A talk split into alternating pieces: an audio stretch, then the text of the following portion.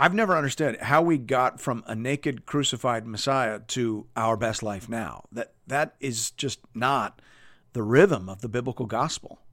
The biblical gospel is about down before up. It, it's about the cross and after that glory. That's the way it was for Jesus. And Peter is saying that's the way it will be for you. Are you better than the master? Do you deserve better treatment than he received? No, obviously not. So arm yourself with the same way of thinking.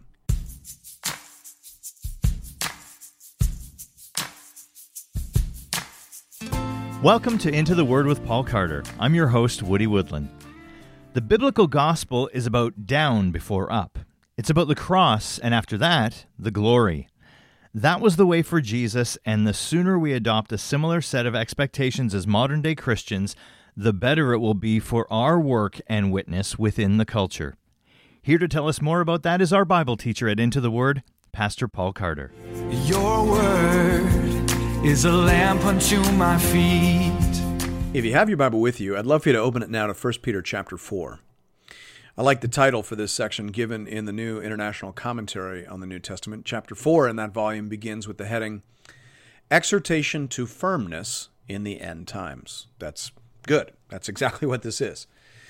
Now, remember, the apostles understood the end times as being the entire period after the ascension of Christ and before his triumphant return. The apostle John, for example, could say, Children, it is the last hour. Now, as Peter will remind these people in his next epistle, there is no accounting for the divine sense of time. He says in 2 Peter 3 8, With the Lord, one day is as a thousand years, and a thousand years as one day. So God's sense of time is different than our sense of time, but we know it is the last hour because there's nothing left to do in terms of the great acts of our redemption. Jesus has done it all. We are supposed to announce his victory, but there is nothing left to be done that would in any way add to it. So the Lord could return at any time. The only reason he hasn't returned is because of mercy. Peter will say in 2 Peter 3 9, the Lord is not slow to fulfill his promise as some count slowness, but is patient towards you, not wishing that any should perish, but that all should reach repentance. Closed quote. So the Lord is delaying his return to give as many people as possible the chance to hear of Christ's victory and to embrace him as their Savior and Lord.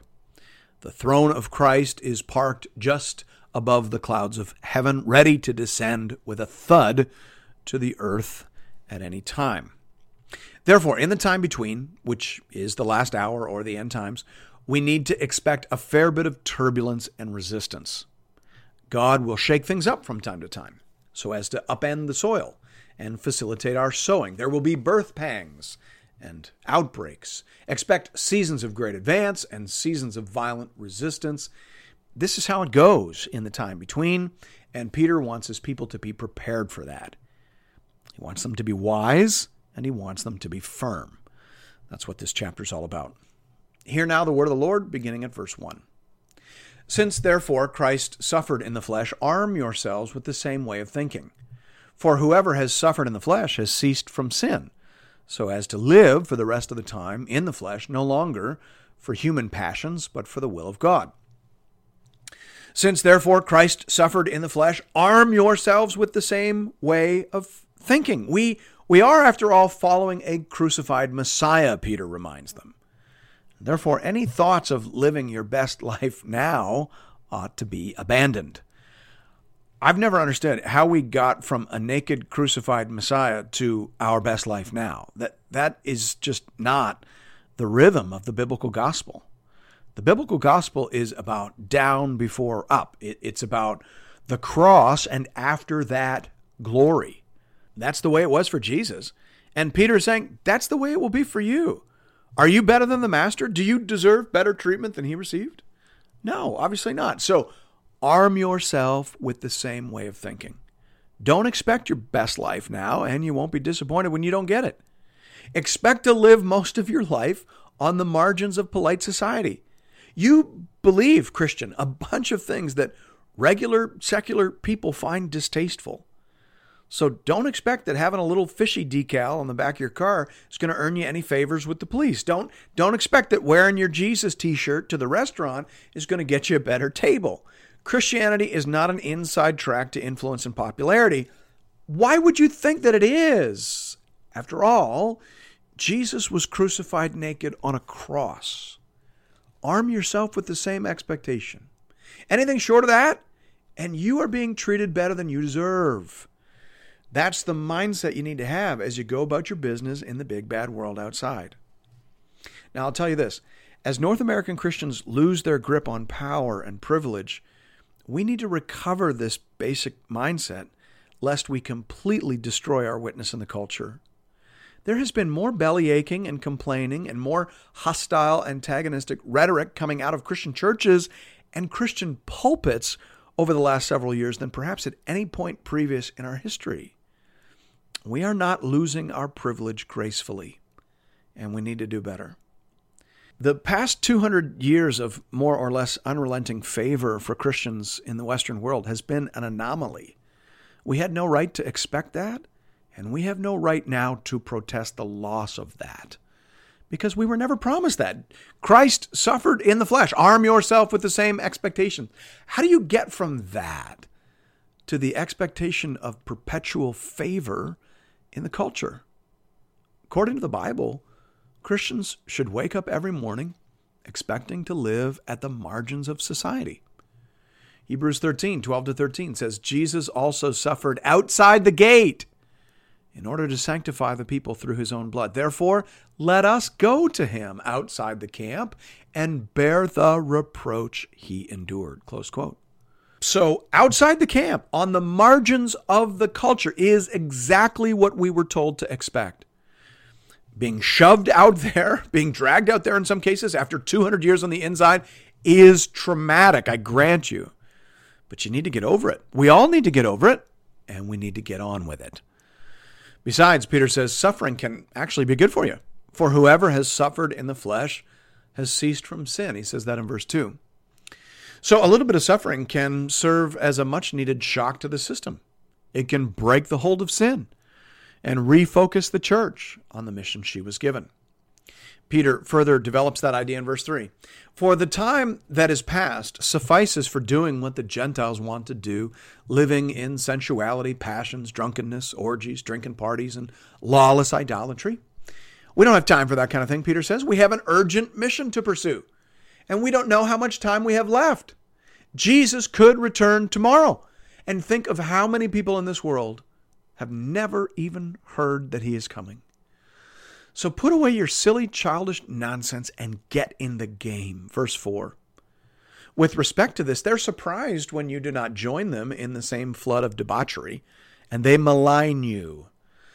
But they will give account to him who is ready to judge the living and the dead. For this is why the gospel was preached even to those who are dead, that though judged in the flesh the way people are, they might live in the spirit the way God does. Here we have another one of those Peter passages where the main point is fairly obvious, but some of the fine details are extraordinarily hard to figure out. The basic idea here is that the people of the world are going to be surprised and even offended by our failure to go along with all their worldly passions and pursuits. When we don't join the parade, they're going to be very upset. Failure to celebrate is often interpreted as judgment. And nobody likes to be judged. So people are going to turn on you. But don't worry about that, Peter says. Those people are going to have to give an account to God for their actions, as of course will you. So just do what you know God wants you to do. That's the main idea. But what in the world does Peter mean when he says, This is why the gospel was preached even to those who are dead? Now, again, we don't have time to dig too deeply into this, but I'll give you the main options. There are three main options in this case. The first option is to understand Peter as saying that this is why we still preach the gospel, even to people who are spiritually dead. You preach to everybody, even if some of those people have dead, unregenerate hearts, and therefore no chance of repenting and believing. You just keep preaching. You preach to everybody. The problem with this option is that Peter never uses the Greek word nekros to refer to spiritually dead people. He uses it to refer to actually dead people. So the second option is to understand him as saying that this is why we preach the gospel even to people who heard it but never actually believed it and then went on to actually die. That doesn't invalidate our commitment to the mission. We, we, we aren't in charge of the outcome of our preaching, so we're just going to do our job regardless of the outcome. Some people are going to hear us, reject us, and die in their sins. That could be what he means. In fact, plenty of commentaries understand him in that sense. The third option is to understand this as referring to the preaching of Jesus in Sheol. Again, I mentioned in the last episode that all throughout church history, it has been taught and believed that Jesus descended to Sheol, the realm of the dead, and rescued the souls of Old Testament believers and announced his victory to the angels, the fallen spirits there in prison. This is emphatically not a second chance at salvation. We need to understand that. Remember, the word gospel literally means an announcement of victory. So many people understand Jesus as announcing his victory to the spirits in prison, but emphatically not offering them a chance to repent and be saved. Matthew Emerson says helpfully here Christians in the first four centuries of the church were careful to clarify that Christ's descent is only liberating for the faithful. They did not affirm a post mortem second chance for salvation upon Christ's descent, and they explicitly denied that Christ's descent saved all those in Hades. Closed quote. So it could mean that Jesus went down to release the saints and to announce his victory, but it does not imply a second chance at salvation. Those are the three options, but as I said, we won't have time to sort through them all in detail here. Again, the main point of the passage, thankfully, is not in doubt. Peter is saying that the people in the world aren't going to understand you. They're going to be offended. They're going to turn on you when you start raining on their parade. But that's not your problem. Those people are going to have to answer to God for how they respond to your message. That's their issue. You just do your job. Verse 7 the end of all things is at hand. Therefore, be self controlled and sober minded for the sake of your prayers. Above all, keep loving one another earnestly, since love covers a multitude of sins. Show hospitality to one another without grumbling. As each has received a gift, use it to serve one another as good stewards of God's varied grace.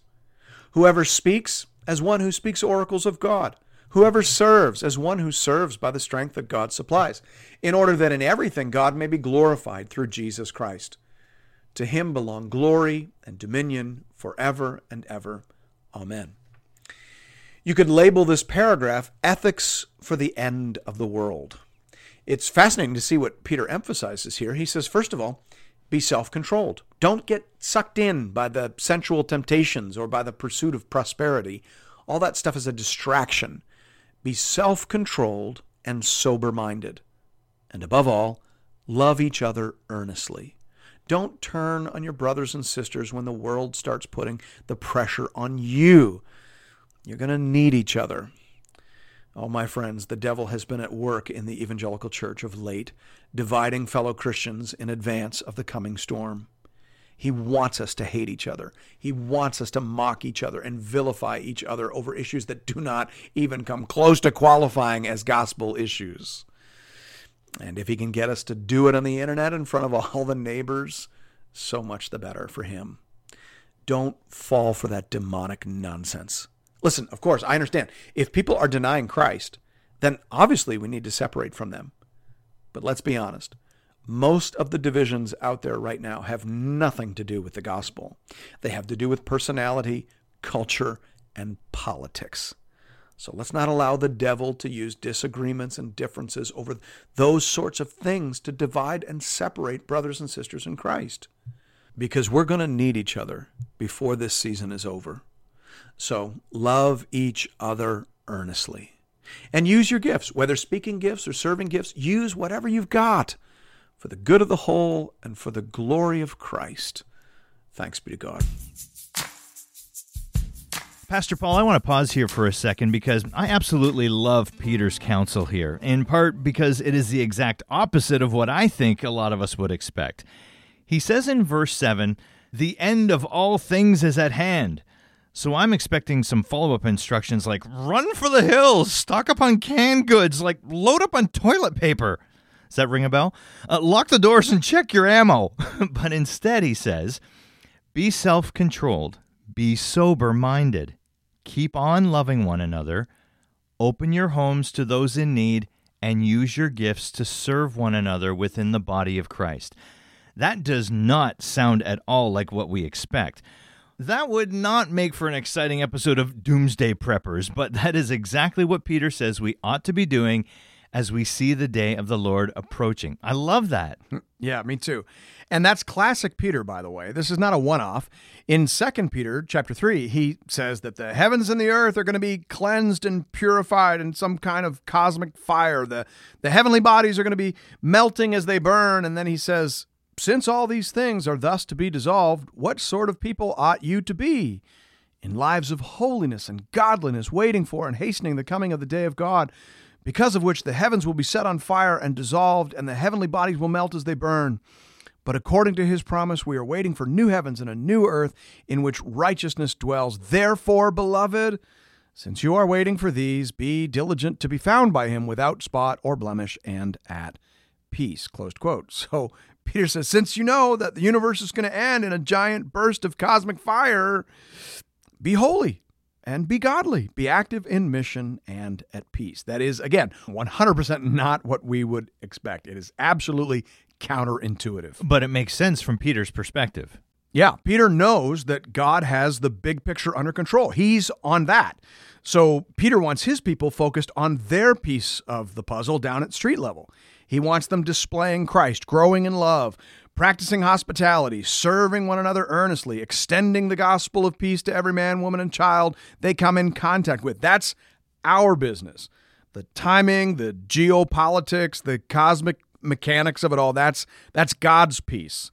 So we need to make sure that we aren't getting distracted with issues above our pay grade. Yeah, I love that. And to be honest with you, I think that is exactly what the church at this moment desperately needs to hear. Let's jump back into the text now at verse 12.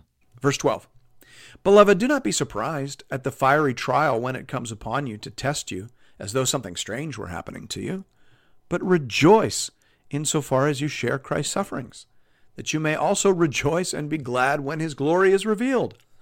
The right attitude to have in a season like this is joy. You certainly shouldn't be angry. You're still being treated better than Jesus. You certainly shouldn't be shocked because you were told by Jesus that this would happen. So rejoice and be exceedingly glad, for great is your reward in heaven, for in the same way they persecuted the prophets who were before you. Verse 14 If you are insulted for the name of Christ, you are blessed, because the Spirit of glory and of God rests upon you. But let none of you suffer as a murderer, or a thief, or an evildoer, or as a meddler. Yet if anyone suffers as a Christian, let him not be ashamed, but let him glorify God in that name. For it is time for judgment to begin at the household of God. And if it begins with us, what will be the outcome for those who do not obey the gospel of God? And if the righteous is scarcely saved, what will become of the ungodly and the sinner? So if you're insulted for the name of Christ, you're blessed. Ah, but there's a catch. You have to make sure that you're suffering for your Christian faith. There are no rewards, no blessings associated with suffering that is of your own making. That doesn't count as persecution. That's just you being a knucklehead. If you're a meddler sticking your nose into things you shouldn't or sticking your thumbs into eyes you shouldn't, and you face pushback for that, well, that's on you. There's no kingdom value in that. In fact, there may be kingdom harm. So you have to suffer justly. But if you do suffer justly, then don't be ashamed about that. Give glory to God. He has saved you and He has approved you under trial. That is the mindset you're going to need for the hour that is coming upon us. For it is time for judgment to begin at the household of God. Peter seems to be referring here to a couple of well known Old Testament passages, Ezekiel 9 and Malachi 3 most immediately. In Ezekiel 9, God sends an angel to mark off his people in advance of a terrible judgment. Once the remnant is marked or sealed, then the judgment of God begins to fall. And it starts with the household of God. The Lord says to the angel who will deliver the judgment, Pass through the city after him and strike. Your eye shall not spare, and you shall show no pity. Kill old men outright, young men and maidens, little children and women, but touch no one on whom is the mark. And begin at my sanctuary. Closed quote. That's Ezekiel 9, 5 to 6. So many people who looked like they were living very close to God are actually the first to experience fatal judgment. Malachi 3 1 to 4 also clearly lies in the background. There the prophet says, Behold, I send my messenger, and he will prepare the way before me. And the Lord whom you seek will suddenly come to his temple, and the messenger of the covenant in whom you delight, behold, he is coming, says the Lord of hosts. But who can endure the day of his coming? Who can stand when he appears? For he is like a refiner's fire and like fuller's soap. He will sit as a refiner and purifier of silver. And he will purify the sons of Levi and refine them like gold and silver, and they will bring offerings in righteousness to the Lord. That's Malachi 3 1 to 3. So, the Lord will come suddenly to his house with fire and soap, as it were. He will burn away some and chastise and purify others. Which means, of course, that it might be hard to tell, at least initially, who the Lord is sifting and who the Lord is sanctifying. That will only become clear over time. Verse 19 Therefore, let those who suffer according to God's will entrust their souls to a faithful Creator while doing good. Submit to God's will and providential action. Let the scrub and the scour wash over you. Do your job, do good, and trust that if you are truly saved, if you are his child, then this remedial action by the Father will actually sanctify you and prepare you to shine like the stars at the final judgment. Thanks be to God. Hey, Pastor Paul, you said something near the end there that I want to come back to. You said that sometimes it can be hard to tell who the Lord is sifting and who he is sanctifying. Can you unpack that a bit for us? Sure. L- listen, we've tried reasonably hard over the last 50 episodes that we've done together to avoid speaking too directly into any current happenings in the world, mostly just to make sure that these episodes have some shelf life. But I also want to make sure that what we're talking about is useful to people. And and so I don't know how we could not talk about the huge shaking event that we've just come through as a culture. The Lord has been rattling our cage over the last 16 to 17 months. And for some, that has been a sifting event. And for some, that's been a sanctifying event. A pastor friend of mine said recently that he believes that the evangelical church will emerge from this pandemic smaller at the edges and stronger at the core. I mm. think that's exactly right. This pandemic has sifted some people right out of the church. It was just difficult enough that they stopped coming. It was just scary enough that they leaned on something other than Christ. It was just confusing enough that they went down the rabbit hole of the internet and stopped reading their Bible, right? They were they were at the margins and now they're gone. But for others, this pandemic, this shake on a global scale has done the exact opposite. It has pressed them further into Christ. It, is, it has made them hungrier for corporate worship. It has made them more aware of their need for accountability and community. It, is, it has made them more grateful for the unchanging Word of God and, and more trusting in God's providence and care. So, which one are you? That's the question we all ought to be asking as we emerge from this pandemic. What if this pandemic has knocked me down? What if I'm a listener and COVID really did rattle my boots? So, I haven't been to church in 16 months, I haven't been reading my Bible. I did fall down the rabbit hole of the internet and I did start listening to other voices out there as opposed to the Holy Spirit. Have I been permanently sifted or is there a way back for me?